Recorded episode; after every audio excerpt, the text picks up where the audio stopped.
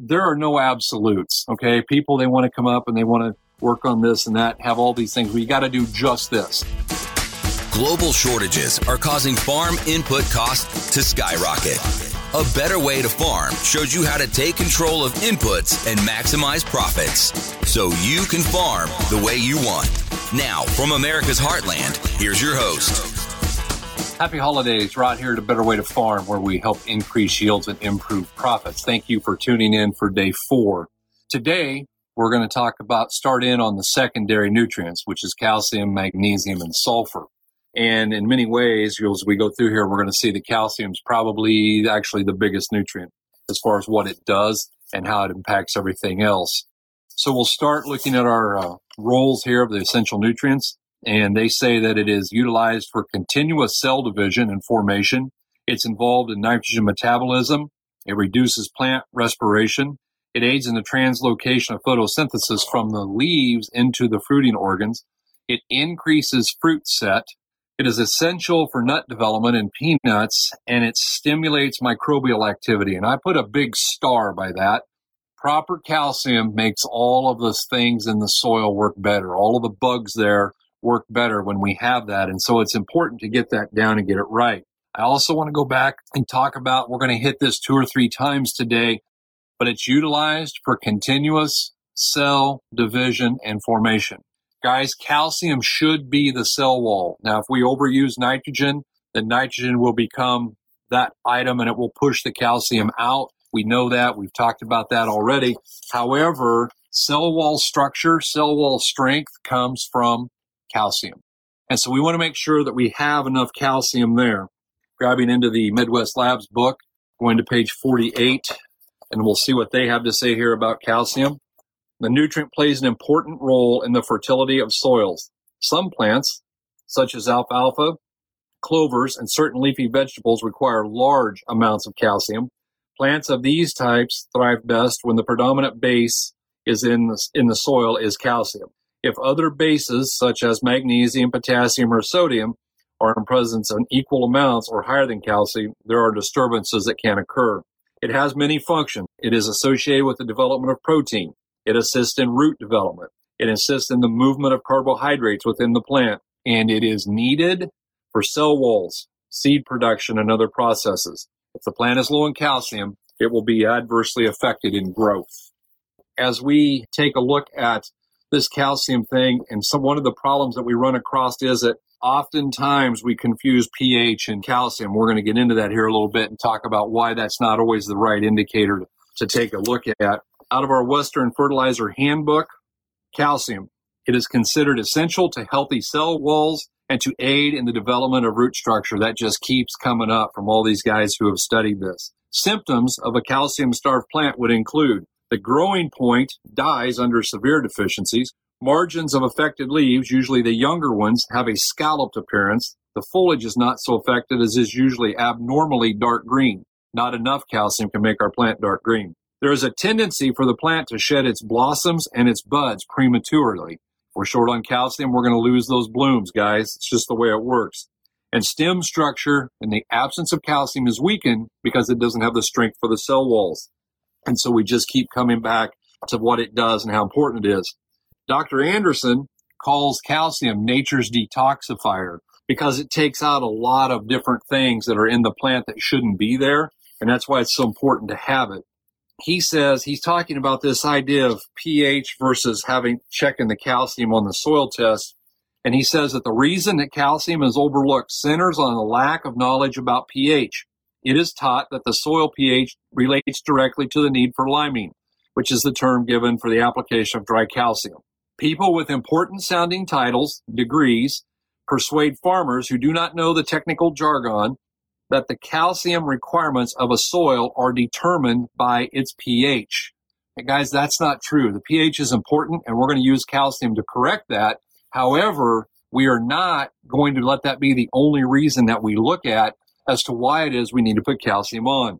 He goes on to say at the lower calcium levels, which we have in America today, greater amounts of acid fertilizers must be achieved to get a given volume. The catch is that that volume achieved by this practice is not synonymous with quality as is proven by the current use of chemicals for insect and disease control. And what he's saying is the more acidic we get, the less calcium we have, the more fertilizer we have to put on. And the more fertilizer we put on, the more acidic we get. So then we need more fertilizer. It's kind of a pretty good scam for the people who are doing it. But guys, this is important. I would encourage you get some books and get to reading on calcium and see how it can impact the rest of your fertility program. Again, we know that if we have too much N in the plant, too much nitrogen, it will replace the calcium in the cell membrane, and then we end up with a very unhealthy plant. One of the things that we want to talk about is taking a look at what kind of calcium do we need to put on. Do we need to use dolomite lime or do we need to use calcitic lime?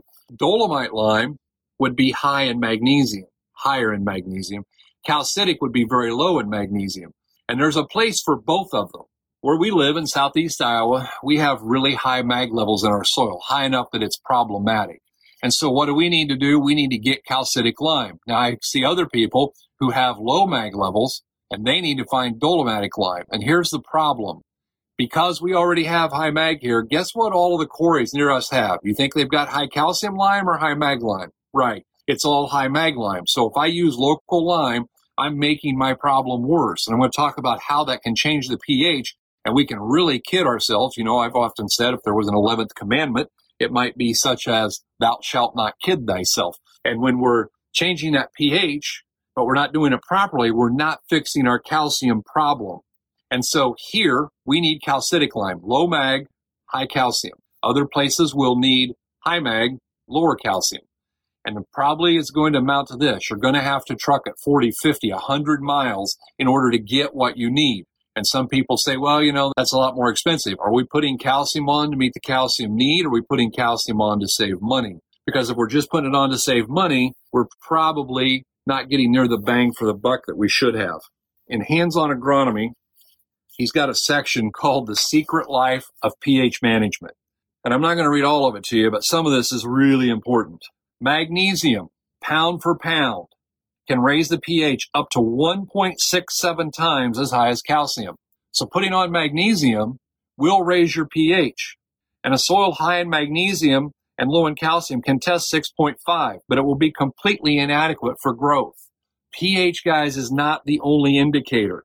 An imbalanced equilibrium of calcium and magnesium permits organic residues to decay into alcohol, and that will be a sterilant to the bacteria and then into formaldehyde, which is a preservative of cell tissue. The symptoms of improper decay system can be observed when previous year stalks are plowed back up just as shiny and fresh as they were when they were turned down. Under these circumstances, larger and increasing amounts of nitrogen and fertilizer minerals will be required just to maintain the normal crop yields. And remember, large applications of nitrogen consume larger amounts of calcium as well as burn up crop residues and humus. You can get an increased yield for a few years from this stored up wealth of humus, but eventually you're going to have to account for the withdrawal. Guys, calcium is really important and pH is not the only indicator. I want to stress that because putting on high mag lime will actually raise your pH faster, but that does not mean that it's going to be what you need. We want to make sure we're raising that pH and we're doing it in a way that's bringing in the minerals that we need. If we need calcium, we want to get calcium. We need magnesium, we need to bring that in. And so that's really important. And one of the things in several of these books, and I'm not going to dig through and find this on all of them, but one of the things that's really important is to understand when we're applying lime, the size of the grind is really important because the more fine that grind is, the quicker it will affect the soil and the better off we will be. If we're getting something that doesn't go through a 100 mesh screen, we're probably in, you know, in some trouble here as far as getting a very quick result. Now we can spread road rock out there and eventually change our calcium. However, it's going to take a really long time to do that. So we're looking for that finer grind. What mesh screen does it go through? Because that is really super important in order to get that done. As we look at this calcium product, I'm going to grab Anderson's book here. And as he gets to talking about the, he talks about a magnesium deficiency, which we're going to get into here soon, but it won't be today. But here's a few things you might want to look at. These are symptoms of calcium deficiencies and in, in corn specifically. I'm not going to do the others, but in corn. What are the symptoms? Corn smut, corn yellow leaf blight, northern corn leaf blight, kernel red streak, diplodia, and anthracnose. Guys, most of these are caused by a fungus. And that fungus is attracted to a plant that's low in calcium. So if you're looking for plant health, calcium is one of those things that we want to make sure that we have in the proper amount. We can have too much. We'll get into that when we do magnesium, but we want to make sure that we have it. Just a little funny that I thought on the side here that he wrote, if you're fighting dandelions in your yard, and they're a very common weed, they are a red light signal of the following sequential nutrient deficiencies. Dandelions indicate a deficiency in calcium, phosphate, vitamin A, and iron. If you correct these deficiencies, your dandelions will disappear. Just a little tip there with no extra charge for that, guys. When we're looking at calcium, one of the things we want to do is look at the base saturation on the soil test. And guys, there are no absolutes. Okay. People, they want to come up and they want to work on this and that, have all these things. You got to do just this. And I see companies out here and they say if you get your base saturation rate of calcium to 85%, everything will be fine. And I don't agree with that. Uh, I've had too many growers come to me who tried that and it didn't work. And so as we start reading through these books, it would appear that about 68 to 70 is where we want to be. If we can get a 68% base saturation rate, then we're right on target. But that being said, I want to remind you that the world record yield for dry land production, 442 bushels to the acre, was done by Francis Childs 20 years ago. It was documented by the NCGA, and that's going to be important before someone starts talking about some other things that are out here. It's documented by the NCGA, and guys, to do that, you got to have three different tests with three different sets of judges to make sure that you're getting it right. And so what he had there was he had a base saturation rate of only 50% calcium, but he had an organic matter of 6.8%, and he had a lot of other things going for him that were really fantastic that he had done correctly and made sure that they worked. And that's what we have to do if we're going to do off target, so to speak. But ideally, what we're looking for is that 68%. And here's something that we have to remember. If that base saturation gets too high, it will tie up magnesium and it will tie up potassium. If it gets too low, we run the risk of potassium and magnesium overwhelming in the plant and it not working out the way that we want it to go. Neal Kinsey, writing here, says Calcium and magnesium go hand in hand. Magnesium is a constituent of chlorophyll. In fact, chlorophyll and photosynthesis rely on its presence and availability. Magnesium aids in phosphate metabolism. Magnesium in conjunction with calcium is the key to air and water in the soil. Magnesium helps hold the soil together and tightens it up. Too much of this will make it harden when the soil gets dry. And so it's all about having it in the right ratios, doing the right things. You know, again, on my desk pad, what's it say? It's never wrong to do the right thing. Calcium and magnesium are considered elements of secondary importance in the industry and the market of commercial fertilizers. But the truth is that for the soil and for the plants, calcium and magnesium are primary in importance, both quantitatively and also for their biochemical significance. And a deeper look into every living body, including the human being, discovers the fact that nothing can live without calcium and magnesium. By the way, it needs to be in the right ratios and it needs to be readily available. I love these guys and what they've spent their whole life studying on this. It's just astounding to me to see the way that they have worked and studied and to figure these things out. And they've ran test after test after test out in the field. And then they're kind enough to share that with us if we're willing to do the work and do the digging guys, if you're looking for a ratio, and I'm not saying you're always going to be able to do this, your ratio, ideally, of mag to calcium would be one part magnesium to four parts calcium. Now, again, you can't always correct that. It's not always cost effective. But what we have to do is be mindful of it and be headed in the right direction.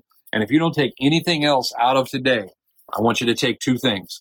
Number one, I want you to take that calcium is super important. And I want to encourage you to go and start reading and do research on it and understand the difference between calcium content and pH. And then figure out how magnesium and calcium play into that. And number two, I want you to make sure that you're using the right liming material when you do that. I want to encourage you that it's worth the money to buy the lime from somewhere else and truck it in. I want to close here or get close to closing out of the nature and properties of soils with just a short thing. Calcium is a macronutrient essential to all plants. The ability of the soil to supply this element is intimately tied to soil acidity because the non-acid cation helps buffer the soil pH, and reduces aluminum saturation. The physiological role. It is a major component of cell walls. Calcium pectates give the wall much of its stiffness. It is intimately involved with cell elongation and division. If we want those cells to divide and grow right, we need it. Though its role in maintaining the integrity of the cell wall membranes is critical for protecting the cell against the toxicity of other elements. Remember that one of the guys said it is nature's detoxifier, no different than when someone else gets poisoned, they need detox. Then this is what this will do also. It'll detox the plant. In contrast to most nutrients, it is taken up almost exclusively by young root tips whose endodermis cells have not matured to the point of becoming impermeable. Redistribution of calcium within the plant occurs mainly with the transpiration water in the xylem rather than in the phloem. These two facts account for the restricted movement of calcium to growing tissues that are not drawing water by transpiration. And again, we're going to come back to the deficiencies. It's quite rare in most plants, except in very acid soils or high mag soils. When calcium deficiency does occur, it's typically associated with growing points such as buds, unfolding leaves, and fruits and root tips. Guys, I don't know if you've ever seen a corn plant. We used to call them a whip when we were working in the seed corn industry, where they wouldn't unfurl. It was just all the leaves stayed tied up. That was a calcium deficiency. Under calcium deficiency, the root system is often shorter and denser than normal. When calcium is deficient, normally harmless levels of other metals can become toxic to the plant. This would include things like magnesium, zinc, and manganese, but it also includes some of your very important non-nutritious metals such as aluminum and cadmium. And I'm probably somewhere in the middle of this. I'm going to try to talk about cadmium and fit it in. I'm not sure where I'll do that at. I want to talk about cadmium and why it's so bad in your fertilizer. But we just got to know that a lot of our soils do have a lot of aluminum and calcium helps us from getting an aluminum toxicity. Guys, thank you for tuning in today. We sincerely appreciate it. I hope that you're getting value out of this. If you are, please share these with a friend. We look forward to coming back soon with day five. Still rocking a different Christmas sweater. Most of these are gifts. I really appreciate people doing that. I'm still wanting to see your Christmas sweater. Let's see them. Hey guys, Merry Christmas. I hope you're really having a better day. A better way to farm.com. You're listening on the Verbal Crowd Network. Find more great shows at verbalcrowd.com.